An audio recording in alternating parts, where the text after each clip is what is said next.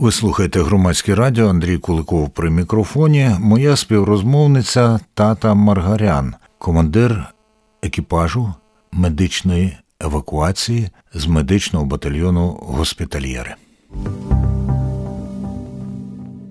Спершу кілька слів про що таке, хто така командирка екіпажу медичної евакуації. Скільки у вас в екіпажі людей? Насправді такий титул та командир екіпажу медичної евакуації, він незрозумілий фрукт, з чим його їсти, пов'язаний з тим, що спільнота, до якої я належу, це спільнота добровольців, це медичний батальйон госпітальєри.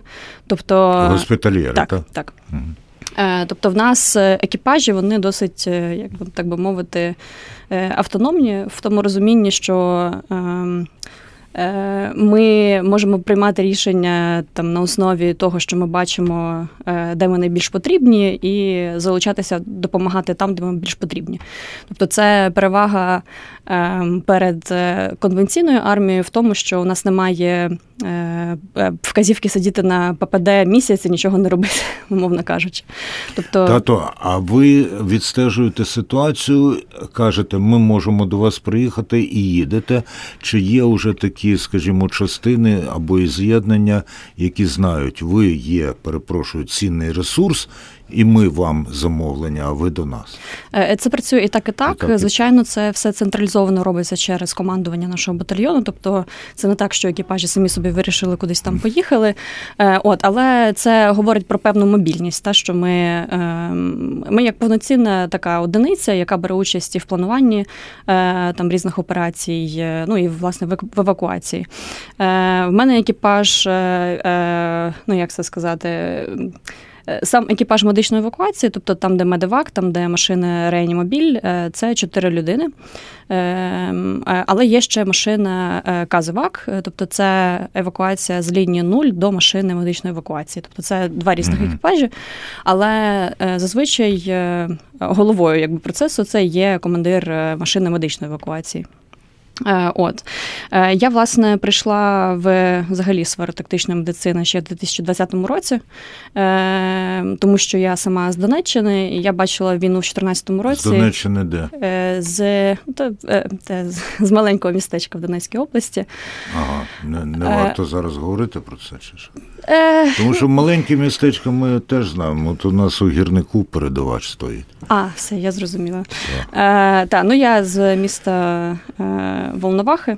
О, слухайте, це не маленьке містечко. Скільки разів я його проїздив дорогою з Донецька до Маріуполя.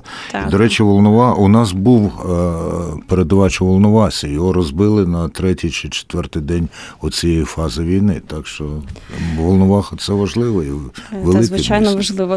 Воно, власне, було до взагалі початку війни в 2014 році 30 тисяч населення. Потім воно різко стало меншим, потім різко більшим, тому що насичення внутрішньопереміщеними особами з приналежних окупованих, тимчасово окупованих територій. Але на сьогоднішній день Волноваха, на жаль, зруйнована. Коли почалася війна, мені було всього 16 років, я по факту багато чого зробити не могла. І, об'єктивно кажучи, зараз ви мене бачите, я в окулярах, з мене снайперки не вийде. Я фізично не настільки підкована, щоб бути розвідником чи танкістом і так далі. Я не посягаю на такі речі, але я знаю, що я можу, допустимо, робити ті речі, які мені даються. І це я пішла в юриспруденцію взагалі, а юриспруденція і медицина, вони якось так ідуть рука в руку. Не дарма ж кажуть, юридична клініка. Так, це правда. І, власне, я вирішила, що одну кар'єрну стежку я оберу таку, щоб моїм батькам було затишно і спокійно, а іншу я буду робити в секреті від всіх. І, власне, в 2020 році я почала займатися тактичною медициною разом з організацією «Український легіон». Потім вже через рік я приєдналася до батальйону госпітальєри і поїхала на свою першу ротацію в Авдіївку, в госпіталь. Це був такий незабутній досвід, після якого я зрозуміла, що треба більше включатися в роботу на фронті. І коли вже сталося повномасштабне вторгнення, я вже працювала в Київській області. Коли Київську область вже звільнили повністю, десь в квітні місяці я поїхала на Херсонщину, там провела 7 місяців, до звільнення Херсона десь в листопаді місяці, і звідти поїхала вже на Донеччину знов працювати, в більшості працювала в Бахмуті. І, власне, за оцей от весь досвід, який я побачила, я і мої колеги, ми зрозуміли, що деякі речі, які були розроблені в світі тактичної медицини, це такий прекрасний комітет з чудовою назвою TCCC, Tactical Combat Casualty Care, це такий комітет, який базується в Штатах, він по факту є автором рекомендацій TCCC, якими керуються армії НАТО при наданні допомоги на полі бою.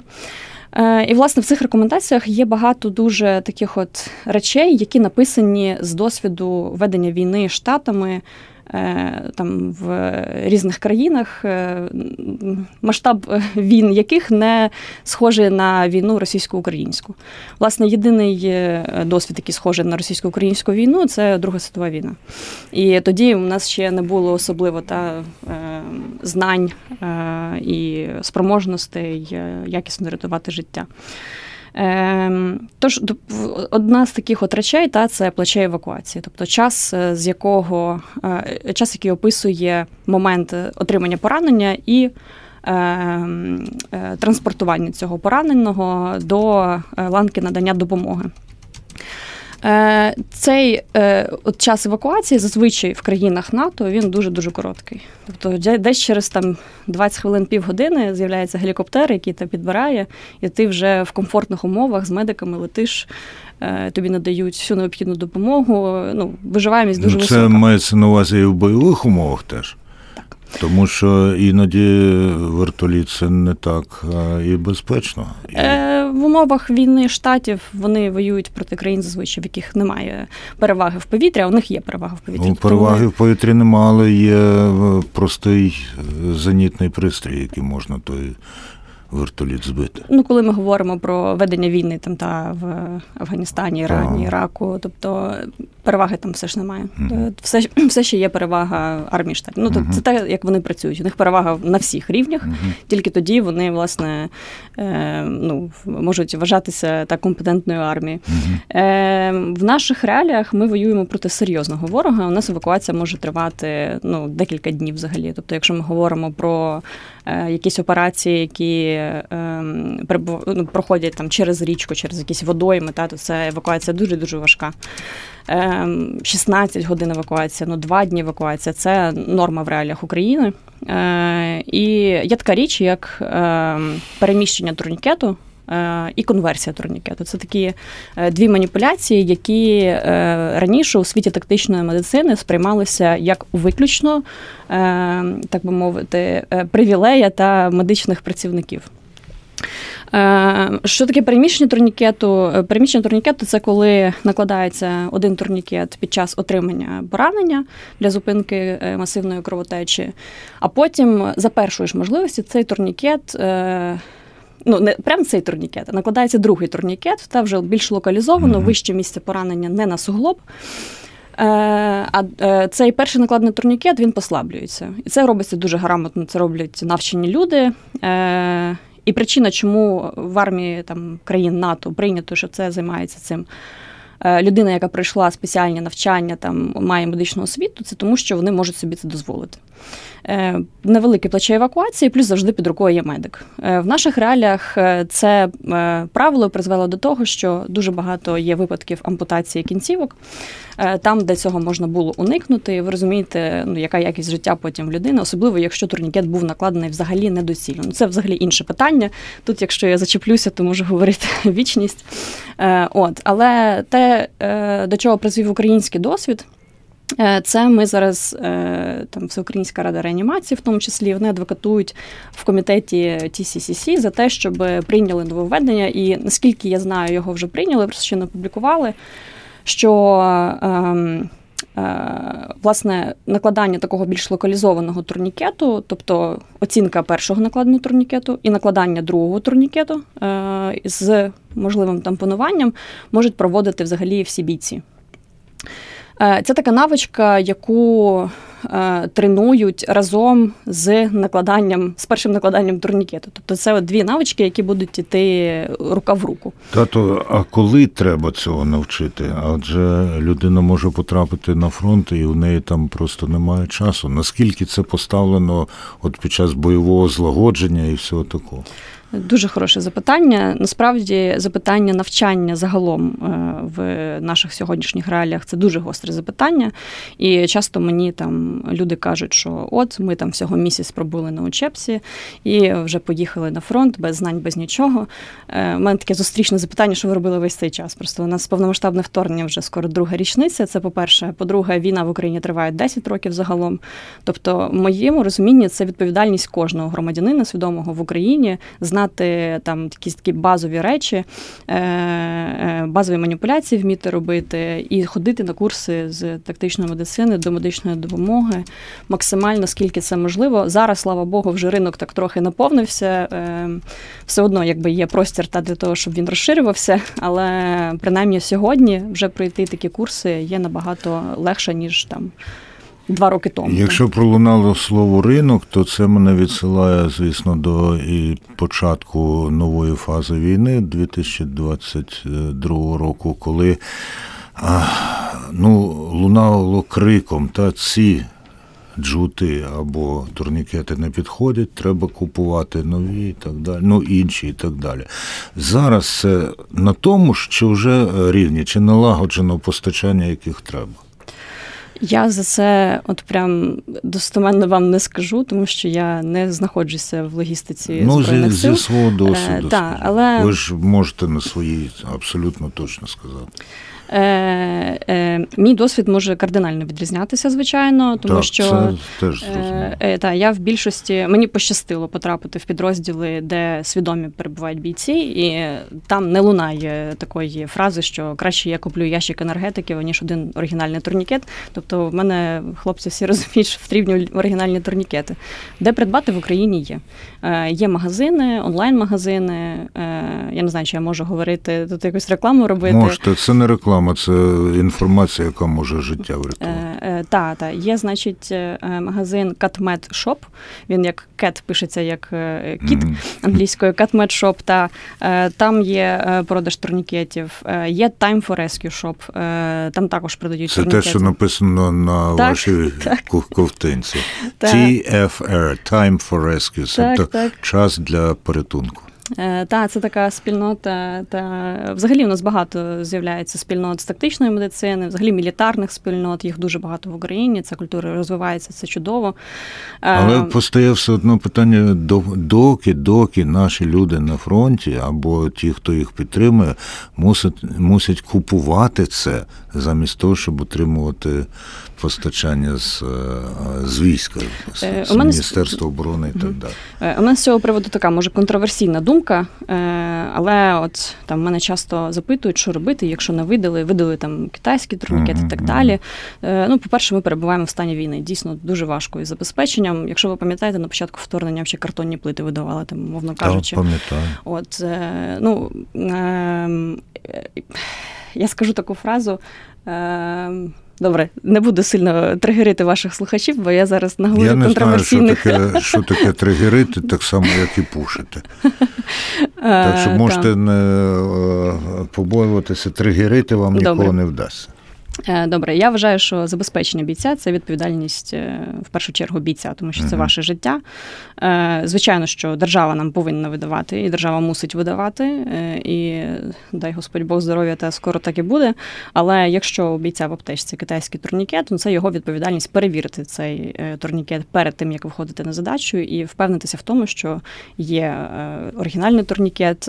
Як це зробити? Допустимо, ви перед боєм виходите з рушницею, яку ви з гвинтівкою, яку вони перевірили до того, з автоматом, який вони перевірили до того. І чия це потім вина, що він у вас не працює. Звичайно, що це вина держави, але кому від цього легше, якщо ви мертвий? Тобто, все одно треба докладати зусилля. Турнікет оригінальний коштує десь, по-моєму, Січ коштує в районі 800, по-моєму, гривень, кат коштує 1500 гривень, 1300, в залежності від того, хто продає. Я от часто задаю запитання на тренінгах, коли веду бійцям, скільки гривень ви оцінюєте своє життя? Ну, явно більше, ніж там 2-3 тисячі гривень. Трохи більше, може, для когось це значить. Тому, так, це виключно відповідальність бійців перевіряти. Тата Маргарян, командирка екіпажу медичної евакуації, аналітикиня Міжнародного центру української перемоги, членкиня, як я дізнався, спільноти Time for Rescue. Але скільки ви своє життя оцінюєте? І що вам самій доводиться, скажімо, купувати, чим себе забезпечити, щоб рятувати життя інших? Так, я насправді, мене коли запитують, я там часто буває їжджу за кордон, ділюся досвідом війни в Україні там, з різними людьми, які бачать Україну через заголовки, їм важко там пазл скласти, та, що ж таке цей фрукт Україна. І вони мене запитують, що вам треба для того, щоб рятувати життя, там, чим вам допомогти з медицини, що вам привезти. Я завжди кажу, що для того, щоб зменшити кількість та смертей на фронті і допомогти медикам рятувати життя, потрібно озброїти піхоту. Це номер один. Потрібно зробити так, щоб наші люди воювали не м'ясом своїм та не тілом, а, власне, технологіями і зброєю. Зараз я збираю 500 тисяч гривень на ППО разом з благодійним фондом «Гуркіт». І це, насправді, маленький збір, тому що загальна мета збору – це 10 мільйонів гривень. З них є наразі 3 мільйони, дай Бог, 3,5, якщо збереться мої 500 тисяч. Та, але... Ну, от ми теж збираємо 500 тисяч на 2 дрони для підрозділу нашої колеги, котра з першого дня пішла воювати ще, ну, з першого дня нової фази війни. Угу. Так. Це постійно. Але я повертаюся до того. Ви збираєте, зараз ви говорите про те, що ви збираєте для інших, а вас госпітальєри забезпечують, це все ж таки доводиться і самій. Ну, до того, як я прийшла госпітальєром, у мене вже достатньо було багато і спорядження, і одягу. Я цим цікавилася на той момент вже там 2 роки десь.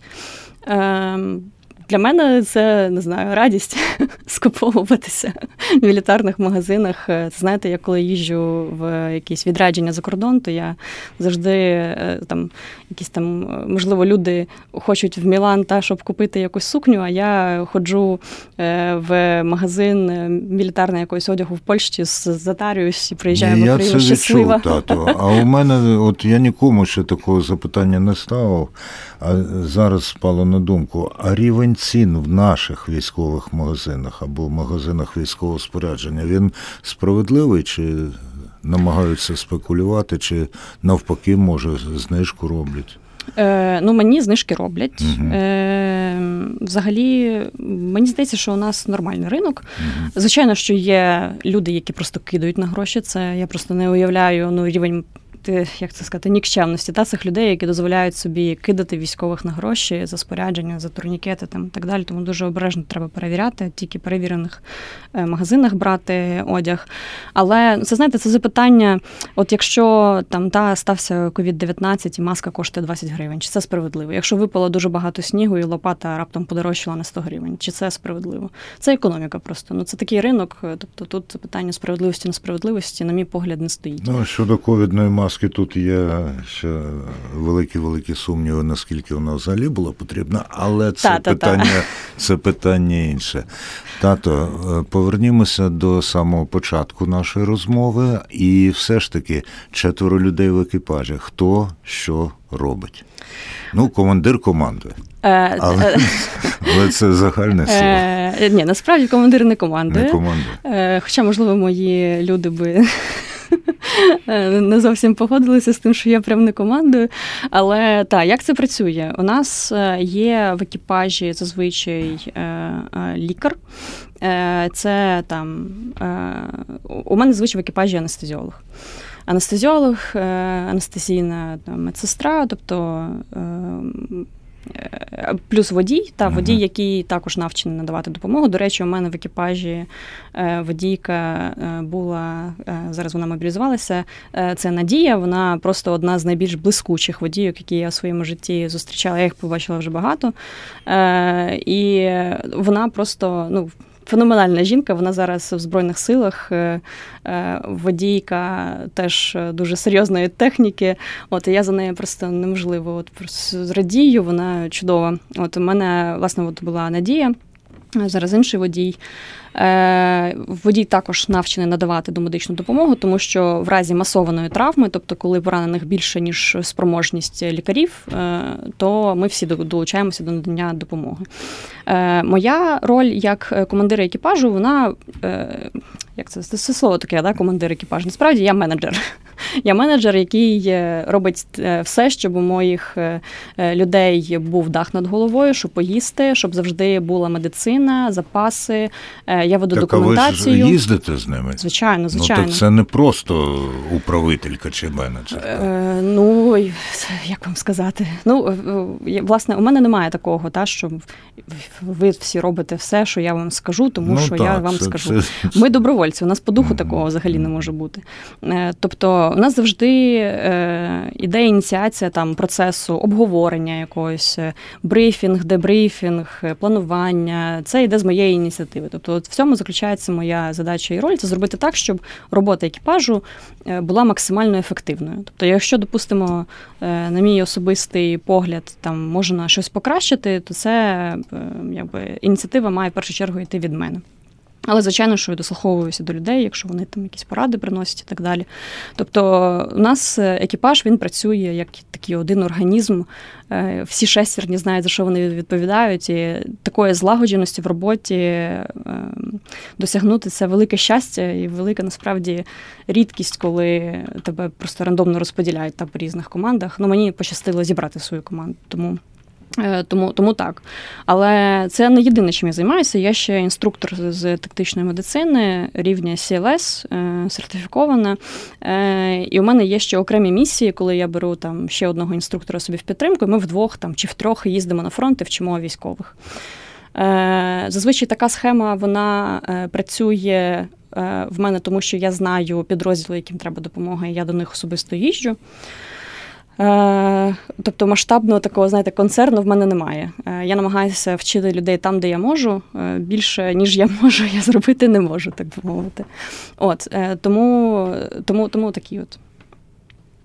Тата Маргарян, вона є офіційно командир екіпажу евакуаційного. А, до речі, про автомобілі. От казав Олександр Біленький, голова Полтавської обласної ради, що вони, скажімо, не просто там збирають гроші, а закуповують потрібні моделі. Які моделі потрібні? І це кілька моделей чи одна модель найкраща, і от її треба діставати? Хороше запитання. Я можу сказати просто за свої якби, вподобання. Якщо ми говоримо про машини казеваки, тобто це евакуація з лінії 0 до машини медеваку, то тут машина повинна бути... А казевак – це від casualty йде? Так. Ви дуже обізнана людина, я приємно здивована. Та ні, я просто англійську мову добре знаю. А, я зрозуміла. І не люблю невиправданих запозичень знаю в українській. Але казевак – це казевак. Так. Я, напевно, вже проштрафилась багато. Ну, окей. У вас це йде від досвіду і від потреби. Іноді, справді, простіше сказати з запозиченнями. Коли воно рятує життя, то це після цього етеру я обіцяю зменшити кількість запозичених слів.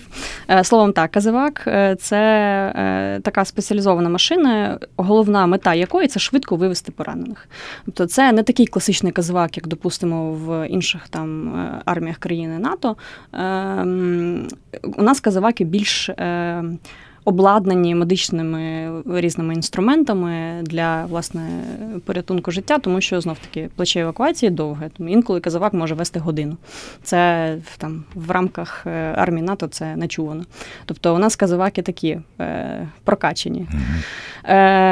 Тут потрібна висока прохідність машини. Звичайно, це там бажано повний привід. Зазвичай це всякі Pathfinder'и, там, Нісани. Ну, але я не можу вам навіть сказати модель, тому що... Ну, ні, так. Тут головне ваше відчуття. Іноді ти не знаєш точну марку, але ти можеш сказати. Там... І 200 колись, та, були такі, прям вони вистрілили на початку вторгнення, і вони досі є. А тут ще постає питання, якщо годину їхати, навіть менше, то догоспітальне переливання крові. Що у вас це? З переливанням крові, власне, це теж таке питання, як це сказати, до нього треба підходити структурно і цілісно. Я за переливання крові, однозначно, кров рятує життя. Але я також за структурну і цілісну імплементацію процесу переливання крові. Тобто нам потрібні центри здачі крові.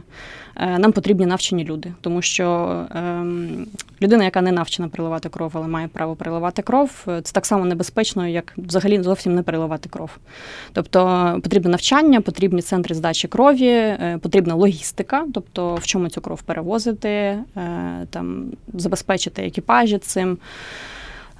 Навчання повинні проводити ліцензовані трансфузіологи, а не просто люди, які там, не мають ліцензії, але проводять навчання, тому що вони на Ютубі десь подивилися чи ще щось на кшталт цього. Ну, це я гіперболізую, але ви розумієте, та основну мою думку. Загалом є причина, чому там в рекомендаціях TCC відсутня інфузійна терапія, присутня кров. Колись, я от впевнена в цьому, ми дійдемо до рівня, коли ми прямо перед виходом там, та на якусь бойову задачу будемо сцежувати кров самих бійців, перевозити їх в контейнерах. Медик підрозділу буде знати взагалі, де що лежить, у нього буде суперкруте обладнання, і ми будемо рятувати життя на максимум. Сьогодні ми перебуваємо в стані війни, і розвиватися в стані війни – це дуже-дуже важко. Якщо ви пам'ятаєте, то в 2015 році був прийнятий стандарт ІСТ-3, який,